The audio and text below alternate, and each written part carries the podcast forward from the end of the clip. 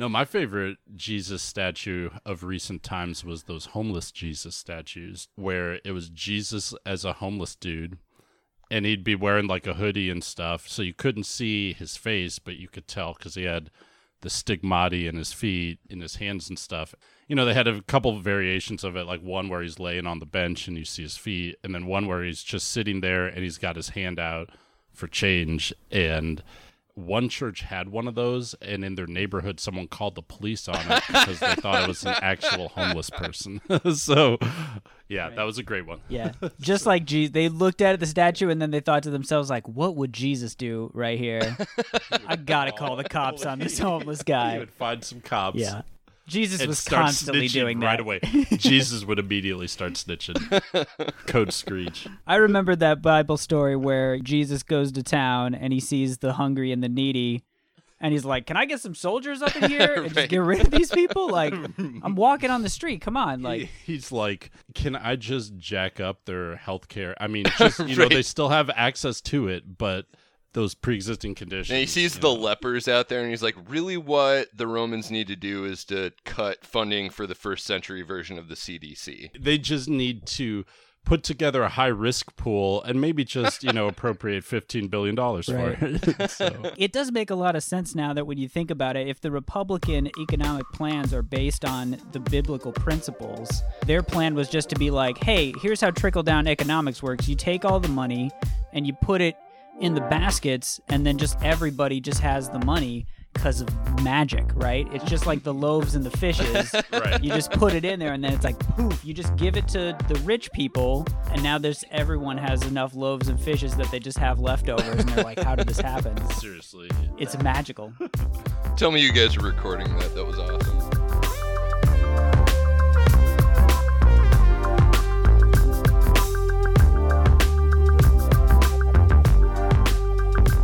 You are listening to the Liquid Flannel Podcast, bringing you perspective from the plains. Y'all know me, Chuck, your boy, um, joining me as usual. Man, I'm fucking it up. I wanted to oh, you're doing good, perfect. dude. That was great. No, that was awesome. Okay, we'll go ahead. We'll go from there then. Joining me as usual is Brendan Williams. Brendan, how you doing? I'm doing great. I need a catchphrase, man. You need a catchphrase. Yeah, we need to, I was we need thinking, to workshop this. Y'all know me, still the same old C, but I've been low-key, you know. One of these know. days I'm going to get it right, and it's going to sound so smooth. But I don't know until if I can then... pull that off. It does, yeah, it doesn't doesn't make a great hashtag either.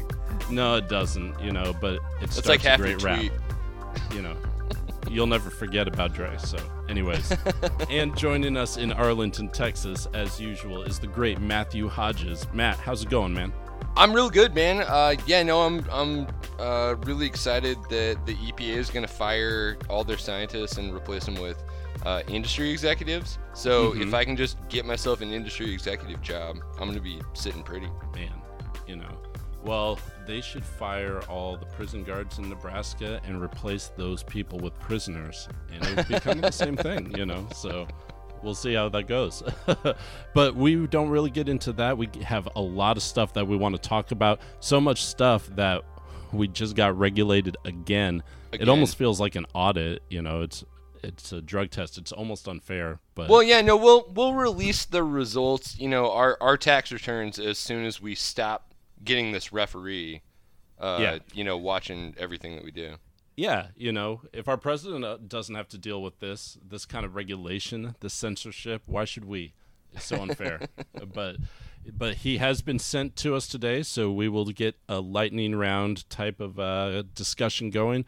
But first, we are going to dive a little bit into the uh, A H C A, which is essentially the real the repeal of Obamacare. It's it's so. essentially the Make America Dead Again Act. Make yeah. America dead, make America sick, not that sweet type of sick, but, you know, physically ill all the time. Zombie Trump yeah. care strikes back. That's right. Zombie Trump care. So we will get into multiple aspects of that and a little bit more.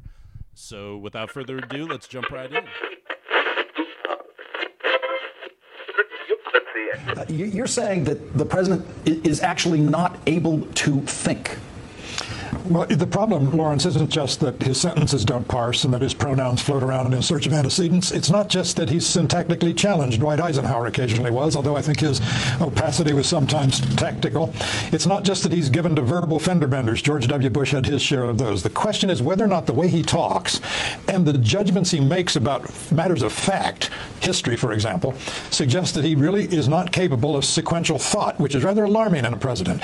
You add that to the fact that his, his demonstrated lack of knowledge of American history, his recent talk about Andrew Jackson being angry about a civil war that occurred sixteen years after he died, uh, suggests that, that, again, he's a basic unfamiliarity not just with our past, but with our present. Remember during the Republican candidates' debates, he said once in defending the conservatism of his sister, who's a federal judge, he said that his sister had signed some of the same bills that Justice Alito had signed on the Supreme Court. Now, that suggests that he would flunk a sixth grade civics exam because he suggests that federal judges and Supreme Court justices sign bills. This is rather alarming. I mean, if next week he comes out and says, Grover Cleveland was a stern critic of the New Deal. On the one hand, we'll be all pleased and surprised to know that he knows there was a President Grover Cleveland, but there comes a point at which this goes manages to be ludicrous without being at all funny. When you have a president who doesn't understand the basic facts of American history, the basic realities of American governance, and finds it impossible to put into simple declarative sentences what he's talking about. It was the Congress, the House, that passed the American Health Care Act. Right. So it's the A H C A. The acronym is so bad we that... we gotta throw in an H to hulk it up. Even the Republican... there's like an official House Republicans Twitter account, and it tweeted out the A C H A.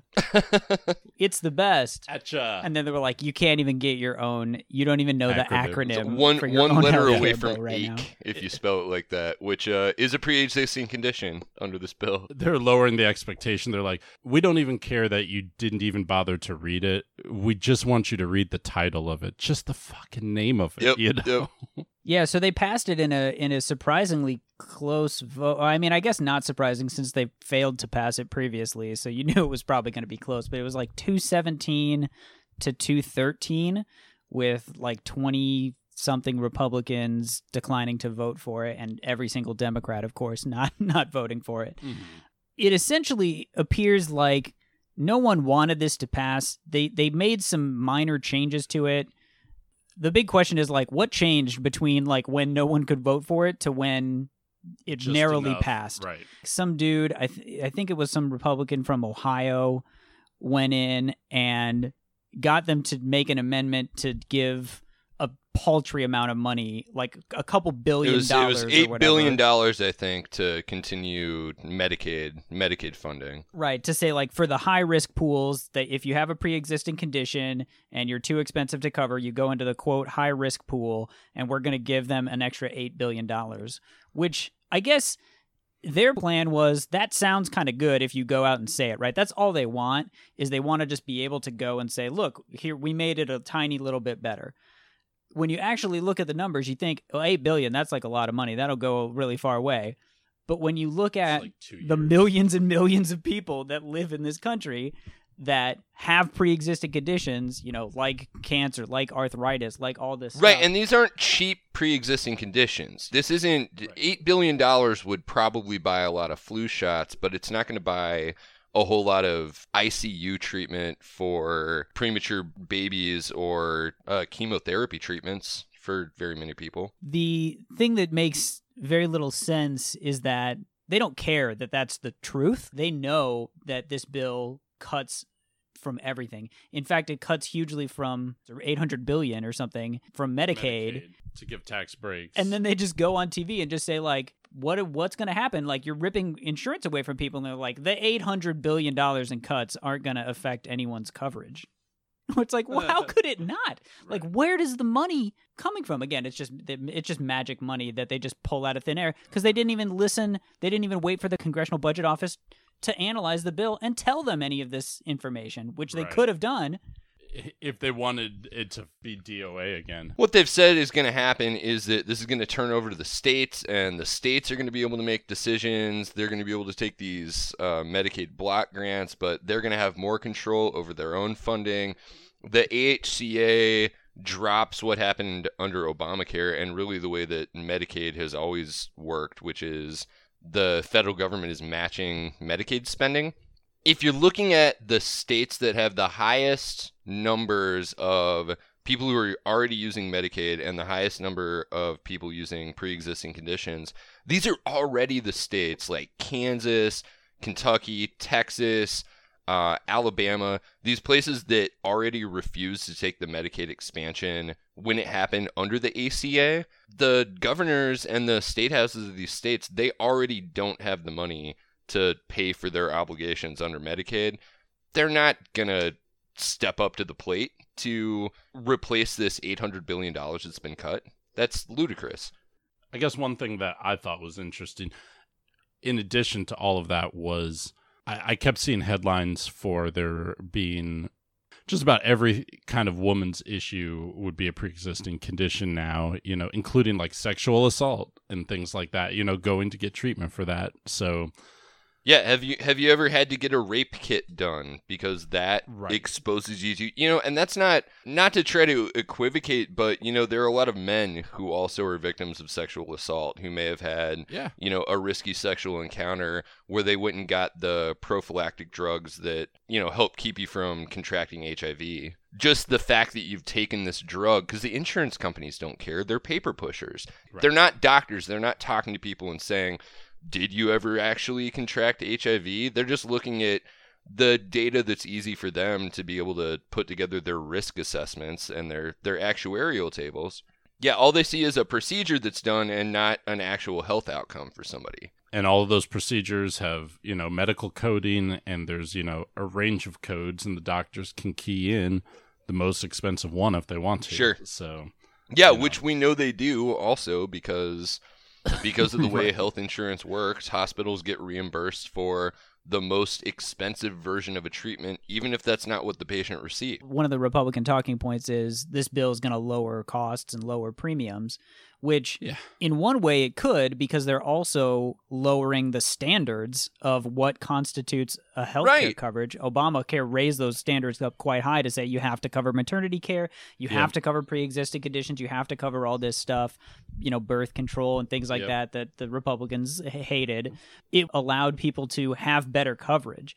Right. But now they want to just be able to say like, oh, you could just do whatever cut rate, like barely covers anything plan. Super high premiums, just, why not? You're right. Trick people into paying you every month for this worthless insurance that has such a ridiculously high deductible that people couldn't even afford to pay it anyway, where the, to the point where the insurance would start kicking in. And it's the same kind of extortion that people complained about under Obamacare, except without the controls on premiums and without the controls on the basic minimum coverage that you got with any given plan, because they also built in this penalty that they're calling a disincentive, that if you go without coverage for sixty-three days, you end up losing coverage for sixty-three days because you got laid off, and Cobra insurance is so astronomically expensive. Then the insurance companies can put you into it, it, there's a mandatory thirty percent penalty on whatever plan you pick up when you finally do get insurance. Well, and it's like if you leave your job and you're transferring to another job, those benefits don't kick in right away. It's usually sixty to ninety days and things. Absolutely. So you you have to get that Cobra or else you're going to be penalized now. Right. If it so. takes you more than like an hour to find a job, then I guess you just deserve it. Yep. You know? Right. Wow. It takes you several um, days to find a new job that has great health care. Like, pff, man, you just must not be trying hard enough. Mm-hmm. Well, even if you found it, you still aren't going to get it in time. Right. That's the fucked up thing. Well, I but mean... then the thing is, yeah, and so then if you lose, if you drop coverage and you don't have continuous coverage for sixty-three days, then what's the incentive to get back in? They're going to charge you extra. Yeah. But yet they can't, quote, they can't deny you for a pre-existing condition, I guess, but they can charge you extra, so oh, why yeah. not just wait till the last minute? You know, you're not exactly. solving any problem. That's not lowering costs in well, any substantive way. Well, it's lowering costs for some people, just not the people who are actually buying health insurance. Everyone wants lower costs.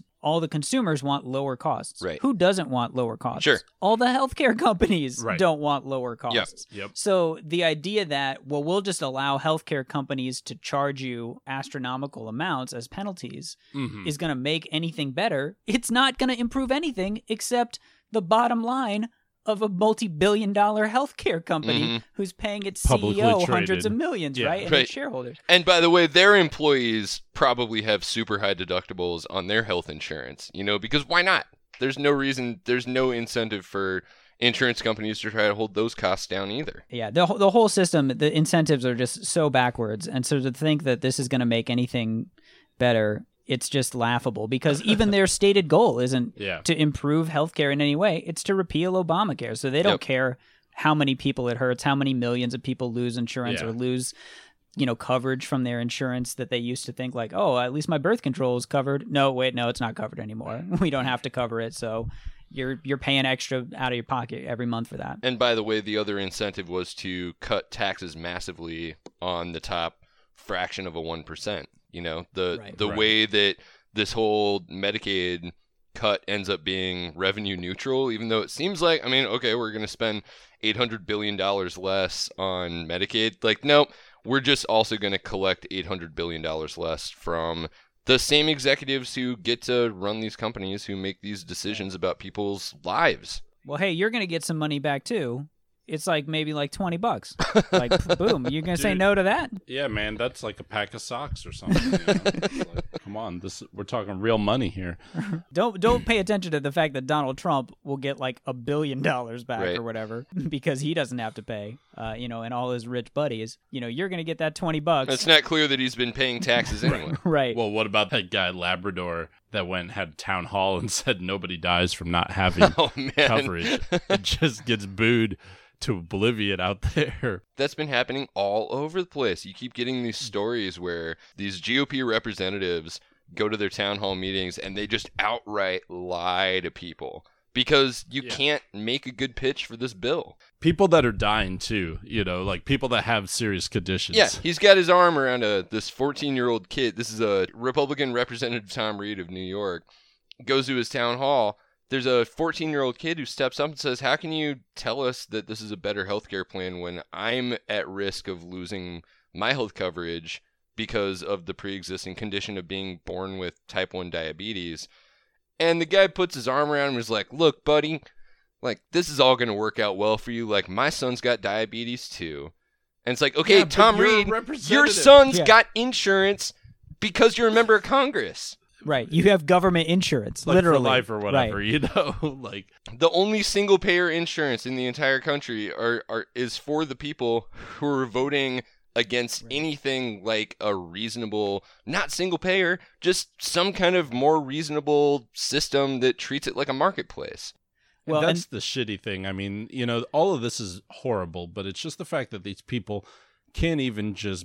you know, own it. They can't even own it. They just stand up there and lie because they know how terrible it is. Right. Well, and they can't even own it to the fact that they proposed an amendment to say, like, all these rules apply to normal people, but not to members of Congress, because, like, yeah. these rules are too restrictive. Yes. But which I guess it ended up getting repealed at the last minute or something. I don't even know what, oh, yeah. what happened. Yeah, pretty much unanimously, I think, because they realized what a poison pill this was going to be for them. Right. Going to the but midterm just the elections. Fact that it was even proposed right. is already a, a bad look for no, them, of course whether it was. Or not it got passed or whatever. Because the whole thing is, this whole law isn't going to get passed because no one actually wants to be responsible for passing it. And as soon as they passed it, they went and had their kegger on the White House lawn or whatever, right. where they just trucked in all the Bud Light and they said, like, we did it. We repealed Obamacare. We took away healthcare from millions of people. Yes. Yeah. And then at the same time, the Senate's like, we're not even going to consider this bill.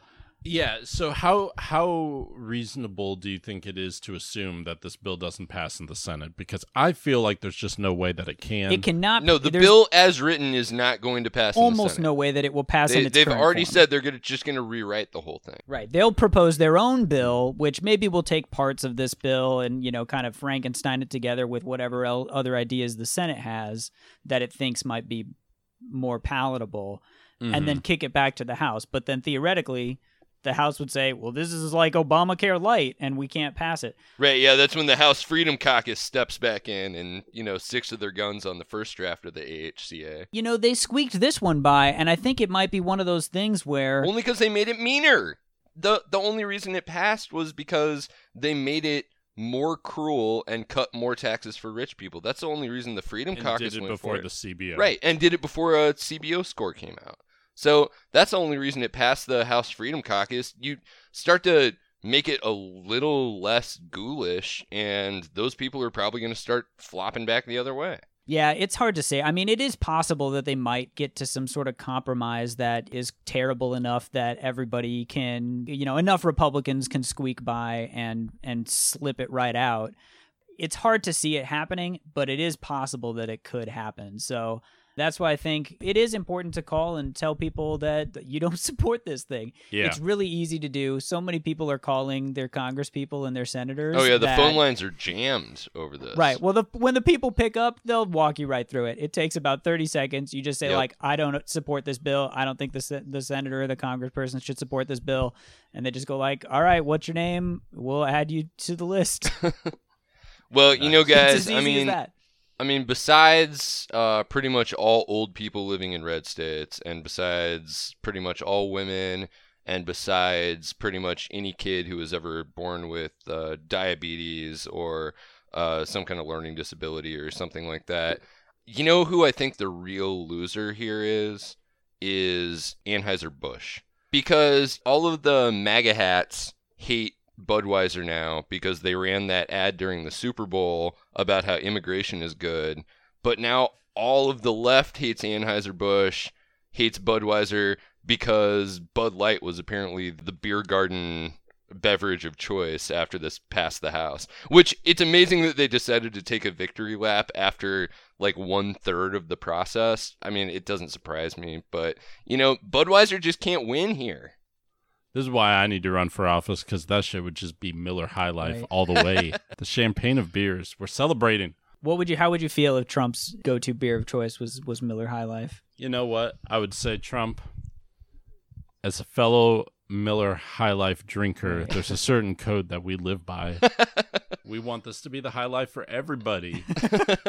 Now, you need to have a High Life summit with me, and we can go through the particulars, but otherwise...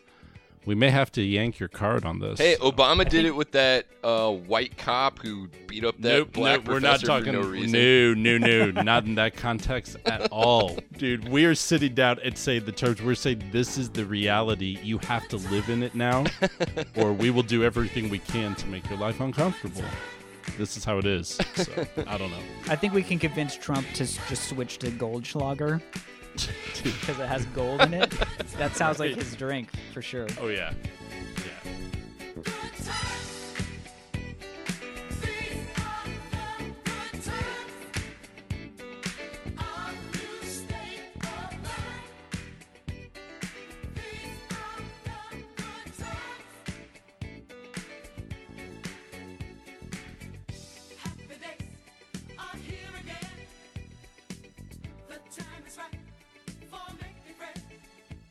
Speaking of good times and strolling down memory lane with uh, the Affordable Care Act, um, I, I'd found an article that had said, you know, that the Affordable Care Act had driven down, you know, personal bankruptcy in the United States, and filings had dropped about fifty percent from um, about one point five million in two thousand ten to seven hundred seventy thousand in twenty sixteen, which mm-hmm. was...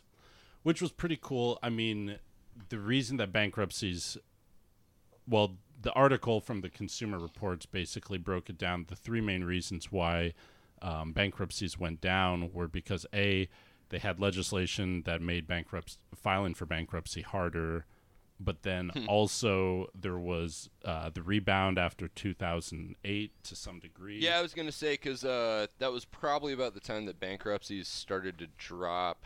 Uh, after all of the housing crisis stuff. Yeah. So you had fewer people filing for bankruptcy because of house debt that they couldn't get rid of. Exactly. But it shouldn't have continued to descend really much past that point based on that, because pretty much all of the all of the bankruptcies were out of the system. Right. They said it was slow and steady recovery following the housing crisis of two thousand eight, but the final factor, according to Leibowitz, had been the Affordable Care Act, which afforded health coverage to many more consumers and expanded protections for all. One of the things, one of the studies that they had looked at was a study in two thousand fourteen from Daniel Austin, a bankruptcy attorney at, and at the time a professor at the Northeastern University School of Law. His team had selected a nationwide group of one hundred bankruptcy filers meant to represent a cross-section of the U S population, studied their paperwork, and followed up with a survey asking the filers basically, why'd you have to file? Mm-hmm. But then um, his team's research found that medical debt is the single largest factor in personal bankruptcy. But they didn't just stop there. They also, in addition to the nationwide group, isolated one hundred bankruptcy filers from Massachusetts.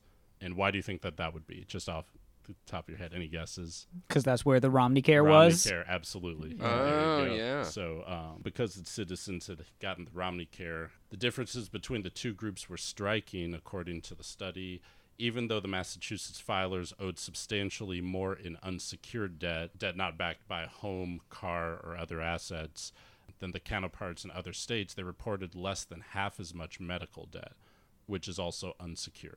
So I'm betting that the unsecured debt is coming from something like student loans or something. Oh, I mean, yeah. Massachusetts? Yeah. You know? Har- yeah. Oh, yeah. Harvard, UMass, all that stuff.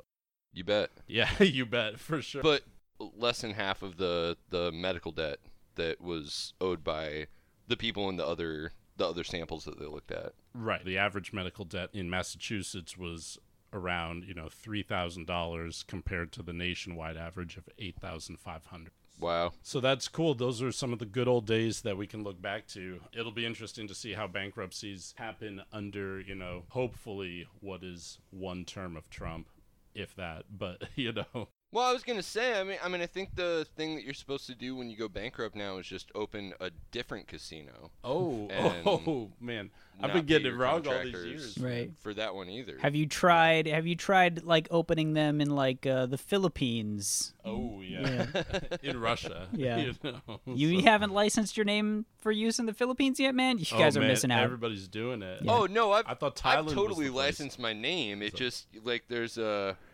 There's like one street cart that's using it, and it's it's a really unflattering caricature of me. Like, I'm not super happy with how this list. You got to start somewhere. It's going to be really interesting to see how this goes. I feel like, you know, of course, the American people are the real loser unless we can actually push to get something that represents, you know, the greater amount of people. But I don't know if that's going to happen. It seems pretty deadlocked for bullshit. Well, and that's the craziest thing is that, you know, if there was anyone who could come in to a situation and get single-payer health care passed, it was Donald mm-hmm. Trump coming into this, right? Mm-hmm, He's coming sure. in saying, like, I'm going to cover everybody. I'm going to take on the Washington establishment. I'm going to fight the Democrats and the Republicans. I'm the greatest deal maker of all time. That's right. I'm going to force them to like it. You know, he With Bernie in the wings. I'm not going to be I'm not going to be beholden to Paul Ryan's terrible policy objectives of basically right. just gutting the welfare state. Right. Yep. I'm not going to cut Medicare. I'm not going to do it. You know, I'm going to cover everybody. And it's like, if he wanted to do that, I would love for him to try to do that. It would be amazing yep. if he could come in and just say, "You know what? I looked at the plans. This is the best plan. Single payer. It drives the costs down. It's the lowest cost to administrate. Every other country in the world does it except us. They seem to be doing all right." And his busted right. ass fans would benefit from it. Right. And they would like it. And they would Absolutely. be like, see, finally, someone was going to do this. You right. Know? He would have, yep. yeah, he would have totally vindicated himself. He could have been the greatest president of all time, coming in and pulling that move, right? That would have been a stunning move. What if there? What uh, if he, he said he could have done? He could have done that in any number of different areas. That's too. true. Come in and say, "Look, I'm not beholden to the Democrats. I'm not beholden to Wall Street. I'm not beholden right. to the Republicans. I'm going to come in and actually hashtag MAGA, and we're going to get right. some of these smart policy proposals in places that, you know, we've been we've been fighting about from a you know this partisan bickering." for years, but no. Nah, remember drop some legislative bows. Remember you know? when he first got inaugurated, right? And he was like, infrastructure. We're, oh, we're yeah. doing it, you know. Number oh, yeah. one, yeah. number one priority. I haven't heard anything about that lately. Yes. Well, it's because they can't do infrastructure until they do until they do tax reform, and tax reform isn't going to work until they do something about Obamacare. But yep. do you think that they're going to spend four years doing something about this? Do you think? Or I don't. Man, I don't. You know, it's it's hard to tell right now. It doesn't seem like they can get a whole lot done. Even the bill that they passed and had a had a beer fest right. over is going to go to the Senate and get completely rewritten. What if so, he's secretly I mean, thinking, I'm going to give these clowns two tries to get this through, and then after that, yeah. then I'm going to do. He's already got single payer, Trump ca- Trump care single option, payer you know. pre-written. I don't know, you guys. I mean, do, do you remember right after the election, everyone was saying like, no, never Trump, hashtag I'm with her, and you had a bunch of people on Twitter and on Facebook saying like, look, just give him a chance. You know, give him a yep. chance. At a certain point, give war a chance. I mean, I think Brendan's right. I think giving him a chance was looking to him to actually shake things up, actually go for something, you know, innovative and something that would disrupt the current system. And I don't know how much more patience I have for giving him a chance. Like, we just have to wait for him to fuck up like three or four more times, you guys, and then he's going to turn it all around. Yeah. The pivot, the pivot right. that everyone's been waiting for since yeah. mid twenty fifteen. That's the, the that's the whole Trump problem, is that everyone keeps trying to attribute like logic to his actions, yeah. and you just can't. right. It's just not, just wish, it doesn't work that way. I just wish that the Democrats could like get elected into office not from a result of the Republicans fucking shit up for four to eight years. I mean, that was literally why we got Obama, was because of all those wars, right. you know, and just thinking, man, right. all this stuff, the wars started, and the financial collapse, financial yeah. collapse, all of that. And now, I mean, we Democrats have a chance to gain some seats here over this kind of stuff, but it's always like, man, people are going to be severely affected. Right. Well, and it, again, they're they're winning, or they're primed to win, or whatever, only as a result that everyone hates Donald Trump so much, yeah. right? It's not because they're so amazing and people yeah. are flocking to them. It's because people are fleeing from Trump and saying, well, anything else, I'll vote for anything else. Right. Luckily, we have the strong leadership of Nancy Pelosi, who, when asked recently, is single payer going to be on the Democratic Party platform for twenty eighteen? She said, no, absolutely Actually, not. what she like, nope. What she said was like yeah. states' rights or whatever, was like, I'd like to see some states try it first or whatever. What? Which was oh. like great, great talking yeah, point you know right what? there. Oh, Nancy. You know what? It's time for her to be gone. I don't know. It's time for anyone that thinks that way right. to be gone. I mean, it's time for most of the Democratic Party to be gone. Right. Honestly. I mean, they can be gone, or I'm gone. I'm already gone. Yeah, if they're not going to offer anything, exactly. If they're not going to offer anything by way of a better policy platform, right. their voters are who's gone. Yeah, it's like Republican light, less racist Republican. That's not what I'm interested in. Right, but so, I just, I just right. hate all this game theory stuff where you put yourself into that situation where you say like, you know what? I'm not going to vote if they're a, if they're a Democrat, but they're a crappy Democrat. Mm-hmm. I'm not going to vote for him because, like, I'm voting for my principles all the way. Yep. But then people on the other side are like, I don't care. I'll vote for Trump. I'll vote for Trump even though I know he's unqualified, just because mm-hmm. I just want to win. They're like, you know? I'd vote for Ted Kaczynski if right. he was able. They're like, know. I'll vote for anything. I'll, if Hillary Clinton runs for a Republican, I'll vote for her. Right. You know, I don't care. Ted Kaczynski knew something about the Constitution. right. More qualified, the Unabomber. Oh, man, that was an accident. But, yeah. But yeah, I think, you know, and, and that leads us to, you know, what, one of the things we're going to talk about is the election in France recently. Oh, yeah. And I think this type of political situation is what we're seeing the result of now in, in France, where they just had an election where the two major political parties from France, who have been in power for decades and decades, both lost in the primary to two upstarts mm-hmm. from the far right, with Marine Le Pen from the National Front, which is like a literally like Nazi mm-hmm. affiliated, yep. hi- historically like white supremacist Nazi affiliated party. Yeah, which they went through a rebrand now, so they're like, it's just anti-immigration. Yeah, we're like young hip Nazis now. It's yeah. I'm not your great, I'm not your daddy's Nazi. Right. Like Richard Spencer said, like the reason I don't call myself a Nazi is because it doesn't really sell well with the demographics I'm interested right. in. You know, it, this kind of stuff is funny though in France. It's like the French people have that that Fr- that National Front party or whatever that Le Pen was kind of running from. Those guys were pretty vocal in nineteen ninety-eight about how anti-French the French soccer team was. I'm sorry, this isn't a side.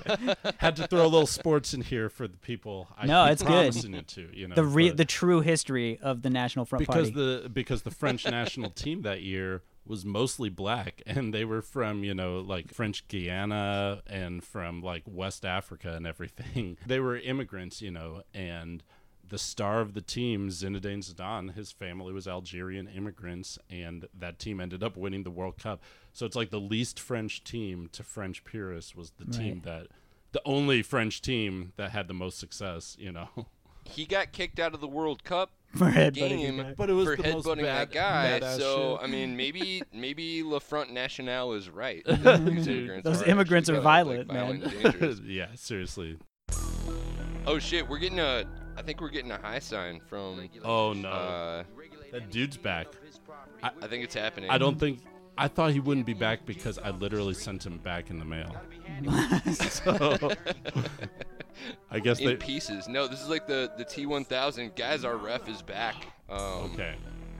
You wanna you wanna come back and deal with this this regulatory environment yeah. after a break? We're sorry to the fans, but we're gonna have to do this. It's the only way for us to stay on the air. So we'll take a quick break here, and then we will uh, get this guy situated. Regulators. You regulate any stealing of his property. We're damn good, too. But you can't be any geek off the street. Gotta be handy with the steel, if you know what I mean. Earn your keep. Regulators! Mount up. It was a clear black night, a clear white moon. Warren G was on the streets trying to... Well, all right. Again, we are becoming victims of the over-regulated society... Because thanks, Obama. We've got the podcast ref up in here saying that we just ramble on too long about healthcare. I'm done I blaming we- Obama for this, you know, because Attorney yeah. General Jeff Sessions would have a lot of sway in reducing this regulatory environment on free speech. But Whoa. Save for this the game. Dude, Save all I game. could say is this regulator's lucky that we're not podcasting out of the deep south because, yeah. you know, when people from the government start walking by, you know, people start getting their stuff, getting serious, yeah. you know. That's I think right. we may have to take this podcast offshore, maybe off-planet. You know, off, offshore, off-planet podcasting. Yeah. We're working on it, Space people. Space podcasting, it's the true freedom. Big things for twenty eighteen. But... That's probably, that probably would be the main innovative thing we've ever done in podcasting was actually taking it to space. yeah. This guy's already tell us we need to move along, but basically, again, we've been we've been constrained. We have been our our freedom of speech it hasn't been silenced, but it, it's being f- heavily formatted right now. So this is the slippery um, the slippery slope, people. You know. Yeah, we're on it. That's how it starts right now. So. All right, so let's uh let's start the game and let's see uh, how many stories we can get in before uh before the clock runs out here. All right, let's do All it. Right. We're going for a new record. Whatever the last one is, we're shattering that right now. So. All right, so let me start it off with some amazing news that yeah. the Trump administration has ordered the F D A's televisions all to be tuned to Fox News and never anything else. Oh my goodness. You know, we we only can get one perspective. Yeah, did they have some kind of contract with Fox News or something? Like, where did they this should... come from? Anything other than him yeah. being a Fox News grandpa? They should I'm be improving your ratings. You know, do right. I get a hat now? He's gonna ask him for money after this. He's like, I'm doing it. I'm doing my part. Oh right, you gotta yeah. contribute. Yeah, because uh, Fox that. News ratings they are tanking ever since they, uh, I think, very wrongfully terminated Bill O'Reilly. Because um, I mean, who among us hasn't jerked off on the phone uh with a with a female coworker that you barely know? Oh yeah. Oh yeah. And you know what? I'm actually going to put this ref, I'm going to call a special audible to the ref right now. He's looking at me like, you know, he's he's wondering where this is going to go. He's going to wave but that it's flag just, around. I'm building a bridge. Kind of getting it out of his pocket. Because at the same time that Trump is mandating that the F D A only play Fox News, you know, the T V Newser uh, article came out saying conservatives are appreciating N P R and losing faith in Fox, which is huh. a little bit Alanis Morissette style. It's a little bit uh, what is it, ironic. I don't know. Well, it's also a little bit N P R is getting kind of frustrating these days because they're so fundamentally dedicated to presenting both sides of a story that right. no one will take a position, you know? Unfortunately. I mean, some of the podcasts are good about it, but even the N P R Politics podcast, they'll talk about, you know, this is what it looks like strategically if the Republican Party does what they're doing right now. This is this is may this is how it may play out in the twenty eighteen or the twenty twenty election, but they won't say, and this is a bad idea. You know, and I think it's because their funding's up on the chopping block, but it's going to be up on the chopping block whether they take a position or not. Oh, we're getting a whistle on you the know, equal time we're, doctrine. We're all getting right, a whistle. Right. We're getting a whistle. All right, that's it. That's it for that. Okay. We could have pulled a double audible, but well, um, well, because I was going to say, speaking of the chopping block, um, Trump is suggesting that the uh, federal funding for H B C Us, that's historically black universities and colleges or colleges and universities, it might be racist against white people and therefore unconstitutional. It might be looking in chopping that funding. So, um, yeah, because that, that's you know. it, it's it's more than just a federal designation. It's actually those are actually indoctrination centers for, you know, Black Panthers and black lesbians and probably the right. anarchist black right. bloc and, too. And white kickers and quarterbacks that can't right. go to big time schools, you know, because those are the widest dudes right. on a historically black college football team. I but, love I love that this came so. full circle from where conservatives went from saying, like, black people at our schools, get out of here, get your own school. Right. To then being like, okay, fine, we'll make our own school. And then be like, why you guys have your own school? That's racist. That's racist. And I don't know why you're getting money from the government. Yeah. So. For schooling, you know? The government shouldn't be paying for schooling. How's how, when schooling ever helped anybody? Yeah. Okay. So this ref is taking offense to that because it seems oh. like this ref actually went to Florida A and M. So I don't know. He was a kicker. Who knew? Anyways. Sorry. Next. Next story. All right. All right. No, I'll I'll, I'll jump in here. Let's see. Let's see how much time the ref puts on the clock. This one goes. Uh, there's been some, uh, there's been a lot going on in France, right? Um, Sacre bleu. I don't, I don't really follow France too much unless we're talking about food and maybe the fashion of skinny women wearing all black. Uh, but it sounds like they had a some kind of an election recently. Yeah. Um, yeah, they did have an election. Uh, was it for prime minister? Who knows? Dude, were they electing cardinal? King? Right. What was were it? they were um, they re-electing the, the Cardinal Richelieu? Position? I think it was like Port Authority. So. One of my one of my favorite things about this election was that it because uh, far right uh, proto-Nazi uh, Marie, Le, Marie Le, Pen. Le Pen was running. Uh, Trump fans were just flocking to her saying, like, she's the future. She's going to do the Frexit. That's where France leaves the U K yeah, or whatever. Right, right. Um, Several U S politicians right. wed to beat her or something. Oh, absolutely, including yeah. uh, Steve King from Iowa. Who, oh, Steve King. The one I hate the most. Yeah, he's real bad. Uh, so all of these Trump fans were pretending to understand the French political system and just say, like, post your Le Pen memes and stuff. And mm. then right before the election – Uh, mysteriously, the uh, opposing candidate's campaign got hacked, and the emails got leaked or whatever. But right. turns out French people email each other, and they use French. Isn't that crazy? Right. I don't know why. It seems like it would be so much harder for them instead of just using English, but yeah. I guess that's just how they do it over there. Yeah. And all these Trump fans are trying to, like, run Google Translates on right. like th- thousands of, of French emails, documents, about, yeah. and shit. I can't wait till they find the French word for pizza. It's going to be amazing. Oh, where dude. you end up with with alt-right Twitter guy Jack Prosobiec posting this this info dump and saying, like, oh man, like, Macron just took out a huge life insurance policy And anybody who can actually read a little bit of French is looking at it going, no, that's the agreement that campaigns sign for campaign expenditure insurance with the government. It's a standard form. Right. And also, like, would it be a problem for somebody who's about to be the president of the fourth largest economy in the world taking out a life insurance policy? Yeah. Like, what was that even supposed to prove? Yeah. Why would why would he why would his life be threatened? Can't trust I don't this. know. Yeah, it's just because he's the president of France. Well, that's weird. Right.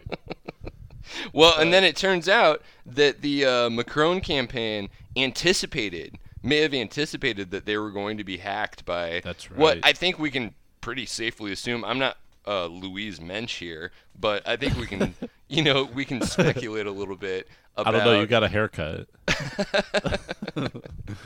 That this was probably Russian hackers, and part of the reason you can be kind of sure of that is because WikiLeaks was blasting it all over the place.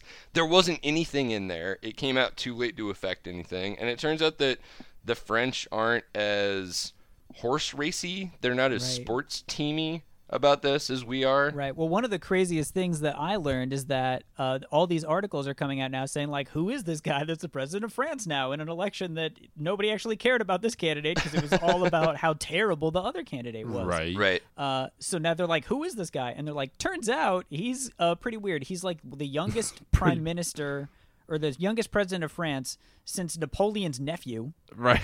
um, and he's thirty-nine, but his wife is like sixty-four and was also his drama teacher in high school. Right, right. And oh, they hooked up snap. after high school or whatever. Yep. They hooked up during high school, but then had to stop because his parents objected. Oh, um, really? But what's funny about this story is that this was only a big story in America because the French are right. sexually a little bit less repressed than we are. Uh. So for them, it was like, yeah, that was kind of weird, but... Right. It's well, not going to affect... I mean, the, the, all the Trump fans thought, like, oh, this is perfect. It's just like Wienergate or whatever. Right, right. You know, you got to just tie the emails together yeah. with the sex scandal or whatever, and then boom, There's your candidate just explodes. And France is like, that's, like, not even a sex scandal at all. Like, right. I don't even know what a sex scandal in French politics would be, really. It doesn't seem like that's really an issue that really they care about on the same right. level.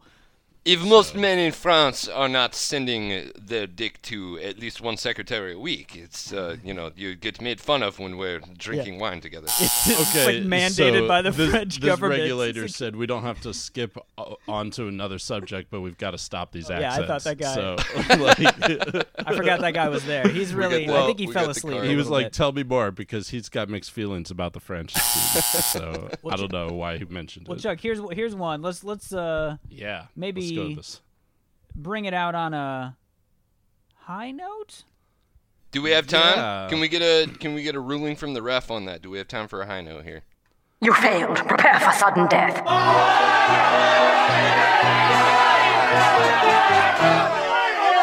Oh, the ref says he will allow it. Okay. Sounds like we're going to sudden death. All right. What's our sudden death high note? Compassion. Forget the high note. Yeah. So I got I got one here. Yeah.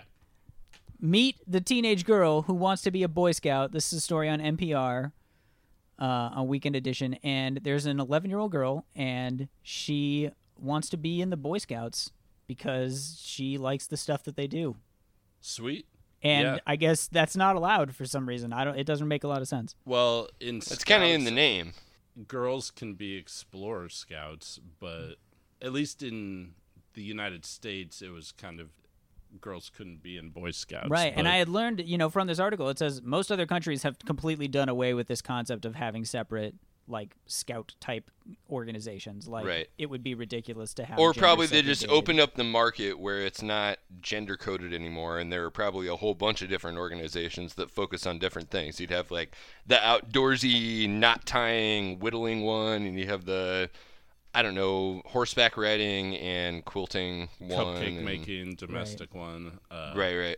Right. Yeah, the article said that she had been involved with scouting since she was four years old when she began tagging along with her older brother to Cub Scout meetings. Since then, she's been an unofficial but enthusiastic member of Troop four one four in Manhattan. So that's great. I mean, she's been putting in the work, going on the campouts, doing the activities. I mean, I think Lord Baden-Powell would absolutely poop himself if he knew that that was happening. Uh, but sure. I've got to see this as kind of an expansion of the freedom that the national organization has given to troops to say, you know, here are our official policies, and different troops are allowed to kind of set their own charters a little Have bit. Have some leeway. Yeah. You know, so. and, and that that all came that all came out uh, during the, you know, over the past few years that they've changed rules having to do with homosexual scouts, uh, you know, gay scout leaders, trans scouts, and now you've got you got this little gal who, I mean, eleven's not teen, okay? That's tween. She's tween age. Uh, right. But, you know, she, she just wants to be a Boy Scout, and She's I think that's great. Right, and I mean, yeah. some people are like, I don't want to sell cookies. I'd rather, like, go camping and sell shitty and, popcorn. Like, canoeing. Right, yeah, yeah. I hated selling that popcorn, man. But yeah, I mean, so in a organization where on one side you've got, like, camping and hiking and canoeing and, like, whitewater rafting and rappelling, rock climbing. Yeah. And then I on adventure. The other side, you've got, like, selling cookies, basically. Right. And, like, I don't know, like, what, sewing and stuff. Like, the the Girl Scouts don't do a lot of camping and hiking to the level that the Boy Scouts do. Not so, to the level that the Boy Scouts do. It definitely depended on the troop, because I know uh, my sister was a Girl Scout, and her leaders were pretty cool. They, they wanted to get them outside, too. But, yeah, it did have a lot to do with this domesticity stuff that Boy Scouts doesn't do. That's all about, I don't know, survival skills and learning about Indian heritage. Right. And being a better citizen and those kind of things, you right. know. So. And I think well, sure, it would be a stronger yeah. organization with all that together, right? right? Rather than trying to keep it separate because, yeah, it's ridiculous. I mean, in a society where you want to have gender equality, it doesn't make sense. Yeah. I mean, essentially what you're inventing is four H at that yeah. point where it's, you know, citizenship and outdoorsmanship and good life skills and leadership. None of those start with an H. I don't remember what the four H's stand for, but it's basically the same organization at that point. Right. So the ref uh, is telling us to call it quits there, but that he will let us go out on that high note still, Brendan. Overtime. And, you know, nice. We can go from a story where we're talking about the youth with many years ahead to uh, a character that has breathed its last breath according to the creator. So boom. So yeah, the creator of Pepe the Meme Frog, who a lot of Trump fans use uh in their in their memes. Yeah, that's right. Let's uh, let, let's give a, a a brief history of Pepe here. So Pepe was a character on this webcomic created and, by Matt Fury. Yep, by Matt Fury. And for whatever reason, kind of took off as a meme, starting on four chan and then percolating into Reddit, which is how all memes flow. Then they make their way to, you know, Instagram and Facebook and whatnot. Uh, and people would talk about, you know, this currency in Pepes. They would talk about rare Pepes that, you know, people hadn't seen before. It was this big kind of jokey meme economy until the Trump campaign started, when this character got associated with MAGA hats, ultranationalism, and in some really ugly circumstances, you know, homophobia, white supremacy, uh, a lot of misogyny. Well, just anything, right? I mean, the, the goal is basically just to be as offensive as possible. So whatever you could do to be super offensive. For the lulz, man. Yeah, then you win. Right. Uh, so the creator of, of Pepe, who, you know, created him in a comic to just be kind of a joke of like a just like a stoner dude who loves everybody. But, you know, people are weirded out by him because he likes to pee by taking his pants all the way down. And then he says, well, they're like, why do you do it? And he's like, it feels good, man. Yeah. So that was the character. And then it somehow became about racism. It's and like, so why the- do you want to kick all the Muslims out of the country? Feels good, man. Yeah. And so the creator now has, he stopped using him for a while because he was like, I'm not cool with this. This was not what I intended here. Right. And so now he has finally, he has written a comic, you know, showing Pepe in a coffin, mourned by his comic companions. Yeah. So he's gone on to that meme dumpster warehouse in the sky. Uh, that's you know. that's never gonna. Ha- that's not how meme economy works, though. I mean, right? I, real memesters, they're like uh, they're necromancers. You know, they bring oh, yeah. back dead stuff. They resurrect. You know, Absolutely. like Lazarus and shit. Right. So it's pretty bad. Man, that's like some cyberpunk. I'm, I'm the, the the ideas are just flowing right now. Right. I'm pretty sure yeah. this is what Neal Stephenson is writing his next book about, you know, or you just got this, these memes that won't die. Yeah. No matter how much you kill it, try to kill it. Oh, dude, yeah. that's the zombie apocalypse. Everybody, yeah, the everybody, digital zombie apocalypse. You know, tweet, tweet uh, zombie uh, cyber necromancer Pepe at oh, Neal yeah. Stephenson on Twitter. And while you're there... hit up liquid underscore flannel, too. Oh, absolutely. That's great. We should just kick this ref out of the house now, Brendan. I feel kind of uncomfortable with him here, so um, let's send him out and let's wrap up the show. So, uh, you know, thank you, everybody, for joining us one more week here. This was episode thirty-five. And follow us on Twitter at liquid underscore flannel. Definitely like us on iTunes and SoundCloud, and share us, and leave comments, leave notes, constructive criticism, criticism, everything like that. And uh, follow us individually on Twitter, too. You can find me at Shaggy two Trope. Brendan, where can they find you? They can find me at Brendan Williams with one L. And Matt, where are you at? I'm at Matt the Gwait, and I wanted to add that next week we may have a treat for you if everything works out. A oh, yeah. guest who works on automated vehicles and wants to come on and talk to us about that and urban planning and also just automation and how that's going to affect the, the economy generally. Yeah. You don't want to miss it, so tell your friends, tell everybody to tune in, and we will see you next time.